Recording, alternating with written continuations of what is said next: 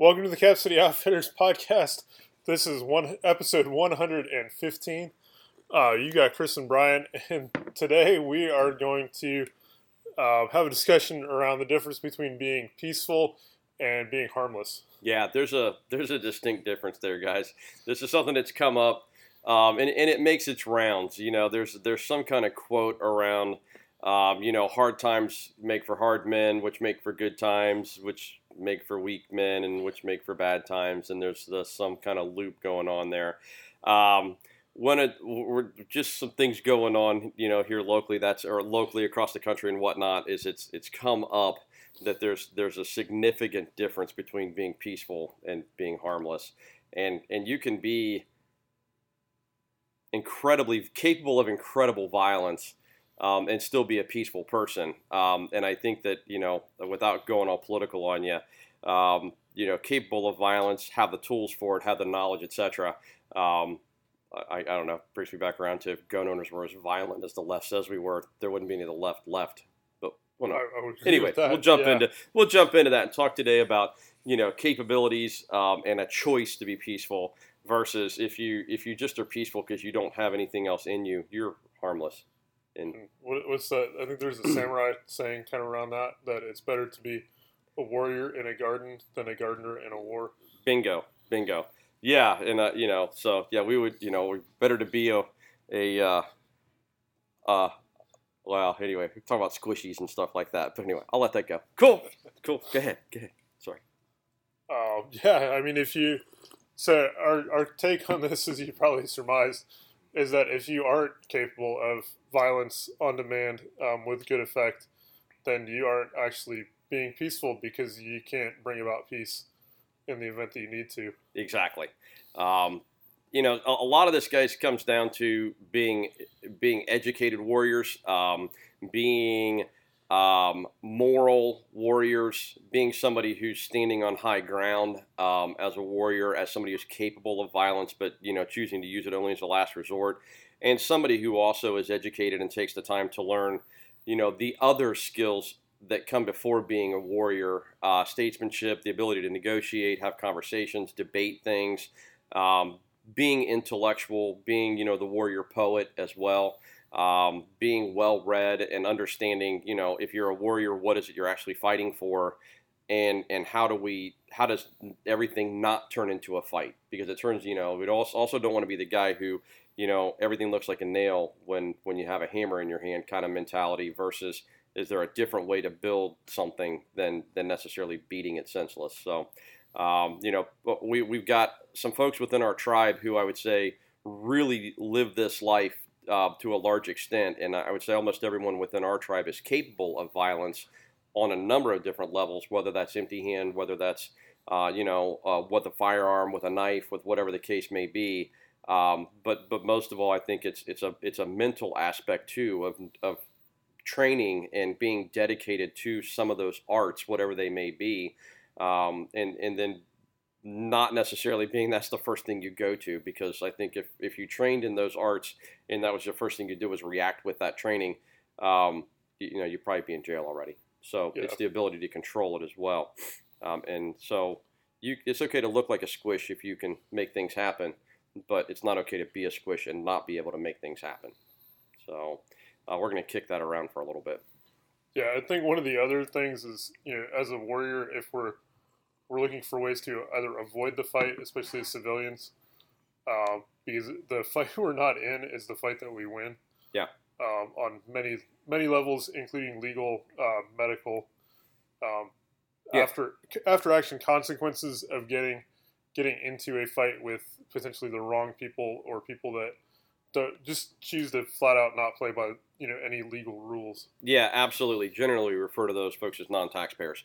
Um, you know that don't feral they're humans. yeah they're or feral humans. There are no consequences for them other than you know the life that they already lead.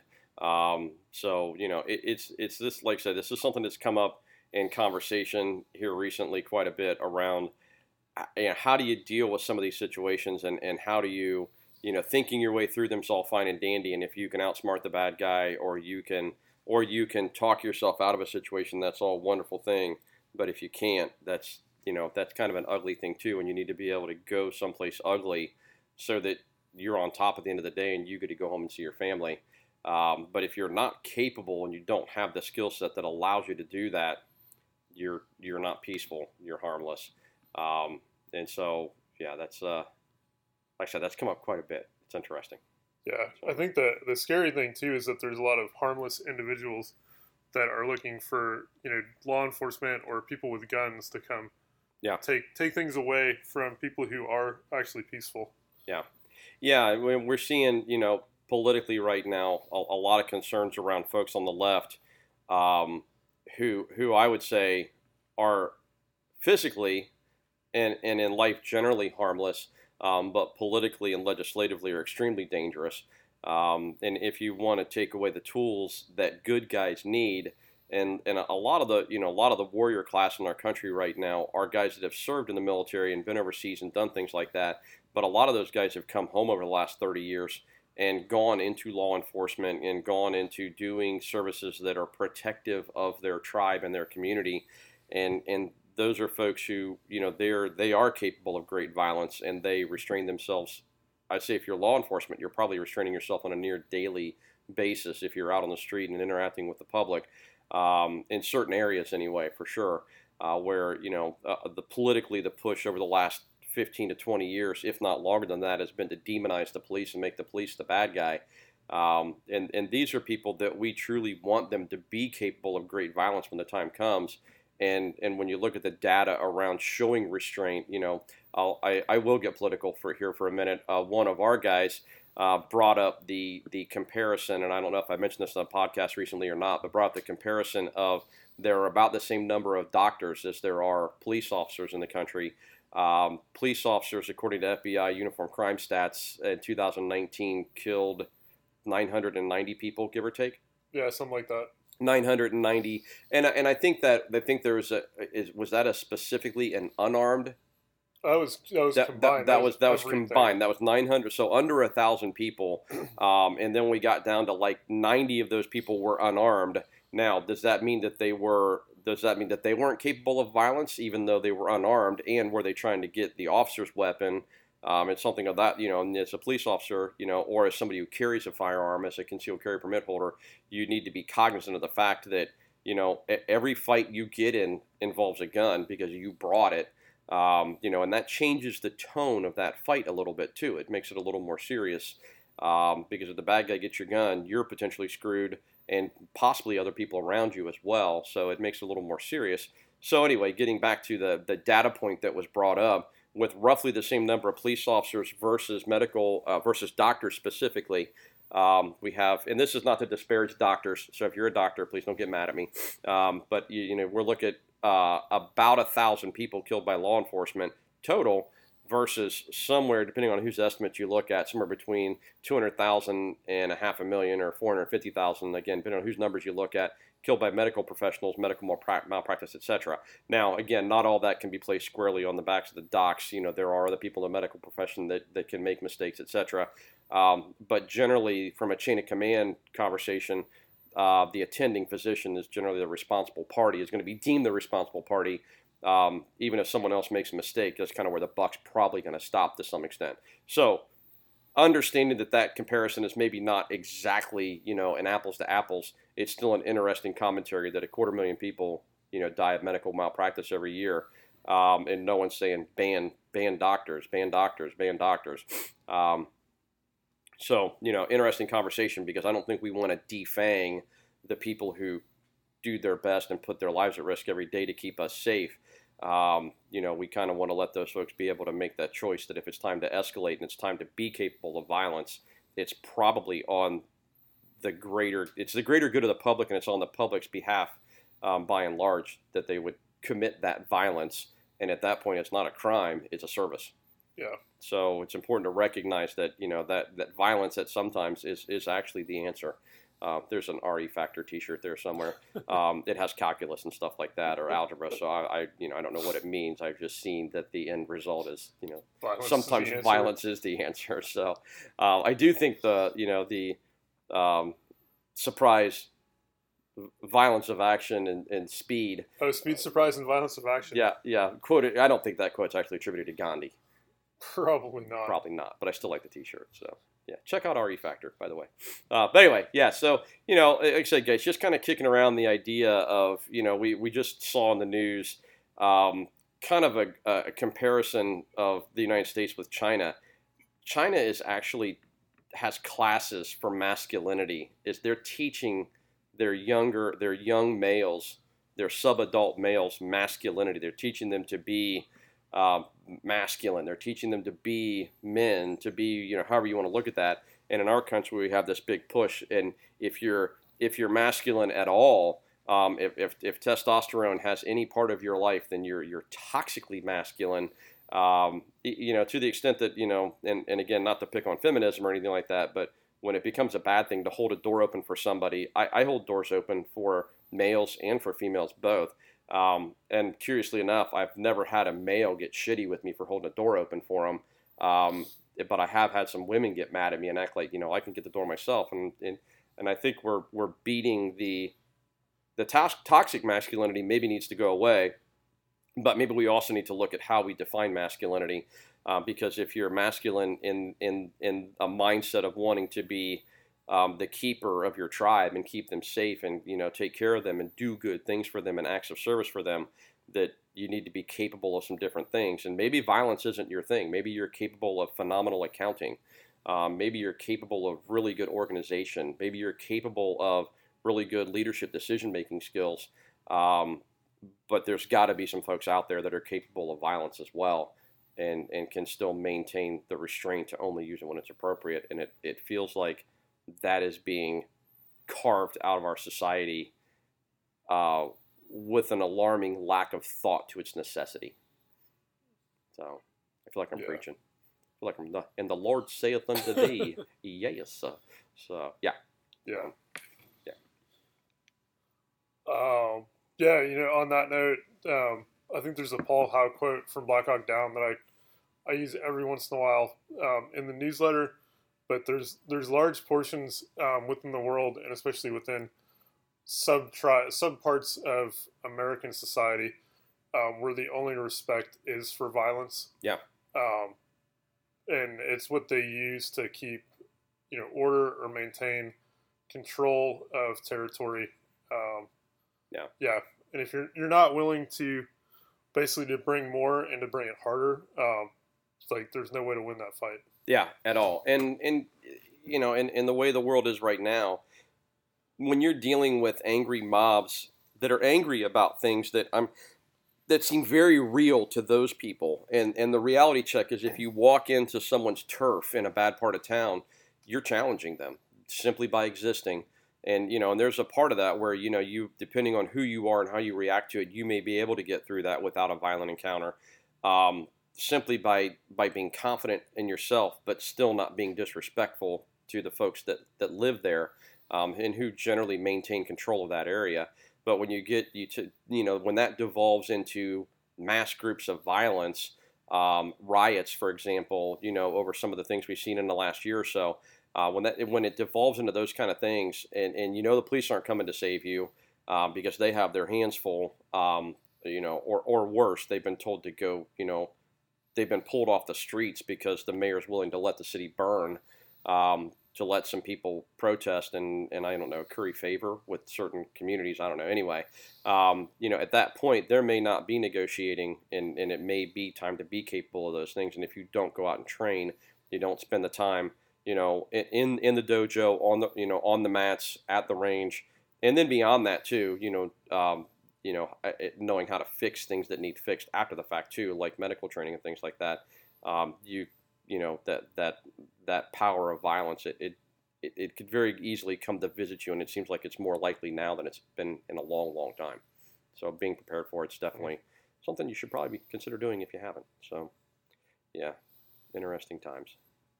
This makes me all like down and sad. makes me want to drink more coffee and then go to the range. It's not a bad thing. No, not at all. Not at all. So cool. Yeah. Um, on that note, too, you know, maintaining good situational awareness, um, both at the immediate level, you know, when you're out and about, um, also at call it the like was it preparation of the battlefield. So Yeah. kind of you know regional intelligence, um, knowing you know what common threats are, you know where threats are, um, you know getting kind of up to speed on that gives you the ability to spot things perhaps from a distance. Yeah. You know, do I want to stop at this gas station or should I go, you know, two exits up the highway and stop at that one? Exactly. Um, Yeah. You know, am I able to leave you know parts of my tribe in the car to run in, or should I you know get gas and leave? Yeah. Um, you know, is is there who's maintaining security on the vehicle on the tribe? Yeah. Um, you know, there there are unfortunately right now you know groups of call them feral children, um, call them whatever you want, but basically youths that are Utes. The, sorry, my cousin Vinny referenced there. The the Utes. So go ahead. Youths. you know, who are you know twelve to fifteen, uh, stealing cars, running around with guns, um, just causing mischief and mayhem. Yeah. you know, across Central Ohio, um, and unfortunately, there's there are as one of our friends would call them trash humans in the prosecutor's office who are quite willing to just let this continue to happen. Yeah, and uh, you know, and I, and not you know, you look at like some of the the the edicts brought down by the city of Columbus and by the state of Ohio that that forces some of this, you know, some of the sentencing edicts and some of the catch and release mentality around stuff. Um, you know, I mean, for example, you know, in Central Ohio, you have a firearm stolen out of your car. The the police aren't going to take a report generally for a firearm stolen out of your vehicle. You're going to have to call that in And And unless that's- it's worth a certain amount of money. Exactly. Yeah. Well, thirty five hundred dollars or something like that. Well, that just just so we're all clear, that's not the police making that decision. That's the prosecutor's office. That's the that's the courts here locally um, being driven by the politicians saying, you know, well, this is what we consider a crime. That's not actually a crime. And it's pretty interesting. You know, we- we've we talked to you know some of our guys that are local guys, local LE guys that are customers that you know have caught bad guys um, in possession of narcotics, in, in possession of weapons, um, weapons under disability. So these are people with prior, prior crimes, you know, prior convictions with weapons and whatnot. And, and that person's out of jail in a day or two, you know, and their bond at one point was like $85 for a guy in possession of enough drugs, possession with intent to distribute or sell or whatever, and then also had a weapon and was weapons under disability and had a juvenile rap sheet. Of course, that doesn't apply now because, you know, as an adult, we get a clean slate and get to start over um, you know, back on the street less than three days later for eighty-five dollars bond. That's your court system at work. That's your, you know, and so I don't. I know that there are good people in the prosecutor's office. So I don't want to besmirch them because sometimes this is being placed on top of them. But there are some judges here in Central Ohio that need the shit smacked out of them. Um, when you have somebody who's doing violent things to people or stealing cars and getting in chases with the police, well, you know, well, gosh, you know, it's just kids being kids until they run over somebody pushing a stroller or run into a minivan with you know people in it and, and kill somebody you know and then all of a sudden you know now we have a manslaughter situation going on for what was just kids being kids. Um, you know and, and unfortunately there needs to be consequences and punishment for that type of action. And if you're a juvenile it doesn't seem like it's happening right now um, in any way shape or form in central ohio so again you're back to you're on your own Yeah. yeah Yeah. frustrating very frustrating i was going somewhere with that i lost it i lost it so Yeah. Yeah. Uh, I think one of the other you know takeaways from that is, you know, unfortunately right now um, there's nobody that's coming to save you. Um, Yeah. Partly because they've got their hands tied behind their back. Yeah. Um, partly because you know it's politically inconvenient for anything to happen. Yeah. So be aware that you're most likely on your own. Yeah, absolutely. And again, we're not we're not definitely not picking on the police. We're definitely backing them in this conversation. But in a lot of these cases, if you're sitting there, you know, we've got a lot of a lot of dudes with local police agencies are out there. They want to hunt. They want to put bad guys away. They want to protect their community. Um, you know, they got a, a lot of guys and gals that are that are very want to be very aggressive about that. But but more and more, and it's not even necessarily the police administration as it is. It's it's the government officials here locally looking down on them. Um, you know, and I, I will throw out like you know kind of the Rosen example where you know you have somebody who who if you studied this and you actually know what happened versus listening to what your minders told you happened, um, you know there was there was no there was no bad action there on the part of, of Rosen. The bad action was all on the part of the bad guy, and quite honestly, I think Rosen probably capable of significant violence and showed phenomenal restraint um, based on the circumstance of that situation. uh, but was basically made a sacrificial lamb and taken to the slaughter. Um, and thank God was backed up, you know, by the FOP and, and brought back into the fold and is able to do his job again today. Um, but that's something that paints that guy for the rest of his life down the road from a legal perspective and from a professional perspective, uh, incredibly unfairly based on what Andy wanted. And, and Andy's not a good person. So Yeah, Andy should be in jail for other stuff. yeah, red light scandal. Um, you know, yeah, red light camera scandal. What? Yeah. What? Yeah, Epstein didn't kill himself. What? So anyway, so yeah, so not not to be not to be Debbie's downer plural, uh, but you know, just kind of bringing this conversation to light, you know, because it's apropos of the times we're in, and I don't think this podcast, unfortunately, um, is going to age quickly. I think it's going to be relevant for probably the next three or four years politically, because I think you're going to see more push to try and make authority what we've always considered the right authority, the bad guys. Um, and I don't think we're going to see the courts change significantly either in that regard. So, um, if you didn't have your crap squared away already, it's probably time. So, Yeah. Um, one other note, you know, if you get into conversations with those on the other side, uh, you know, who are just dismayed at, you know, the violence taking place around Central Ohio, Mhm. or you know, the inability to stop it, um, kindly remind them that this is their policies uh, Yeah. coming to to bear fruit. Yeah. Uh, and that every time you know they they complain about policies or you know have to ask about procedures or whatnot, you know, or try to do a you know a ban a Columbus and what state level unconstitutional Yeah. you know ban like Columbus just tried you know to restrict magazine capacities and do all kinds of firearm preemption stuff. Um, you know, remind them that the consequences of those actions are what is happening right now. yeah, you're, yeah, you're, yeah, yeah. el- Well, ironically, elections have consequences um, on both sides of things. So yeah, you know, and, and we're definitely, like I said, I think we're going to get a snoot full of that over the next three years or three and a half years. Um, so gird your loins and prepare for it. But also, uh, it is important that you be able to have those conversations and debates intelligently with the people who don't necessarily agree with you, because as as the people who vote to defund the police um, see a decline in police presence, and all of a sudden they're screaming, "Where's the police?" Um, remind them that the reason the police aren't there is them. They're the reason the police aren't there. So, and and if you're if you're a lefty and you're listening to this, um, you must have fallen and hit your head. Um, but I'm glad you're here. So cool. Uh, remember that. And and like I said, if that's a conversation anybody wants to have, healthy debate is a wonderful thing, especially amongst people that don't agree. Um, you know, come to choir practice. Let's have a conversation about it, uh, and, I'll, and we'll happily explain to you why your policies are faulty and what manner of mayhem and unhappiness they're going to lead to. Um, I'm, I'm more than happy to have that conversation politely and professionally. So, Yeah. Cool. Yeah, can you get anything else? I don't. I don't. I'm done preaching. I'm going to step off my soapbox before I fall off of it. So, guys, uh, I would say stay salty, stay frosty. Um, keep your powder dry, to quote one of our good friends. Um, you know, it, it- God love you, Tom. So, uh, anyway, thanks for tuning in, guys. We, we really appreciate it. Um, Brian's going to fill you in on some super good information that you need to know about Cap City as we go. And please stop by. Happy to talk. Happy to show you some toys. Happy to tell a lie, hear a lie, whatever. Uh, on that note, I'll put the standard boilerplate for the end in.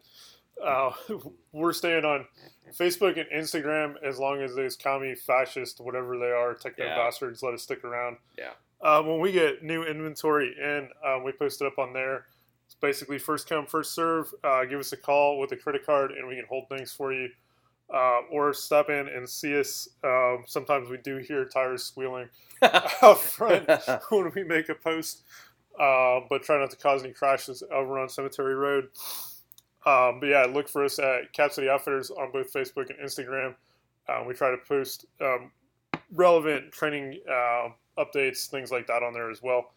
Uh, we do an email newsletter once a week um, that comes out on Fridays. You can sign up for that on our website, capcityoutfitters.com, or uh, drop us an email to info at capcityoutfitters.com, and we will happily add you to the newsletter list. Uh, on our website, you can find valuable information such as how to do an FFL transfer or how to purchase a suppressor from our storefront over at silencershop.com. Um, so check out the website, capcityoutfitters.com. And then lastly, please come visit us at the store. Um, we're in Hilliard, Ohio, 4465 Cemetery Road. Um, yeah, we look forward to seeing you soon. Um, please note our hours are 10 to 5 Tuesday through Saturday.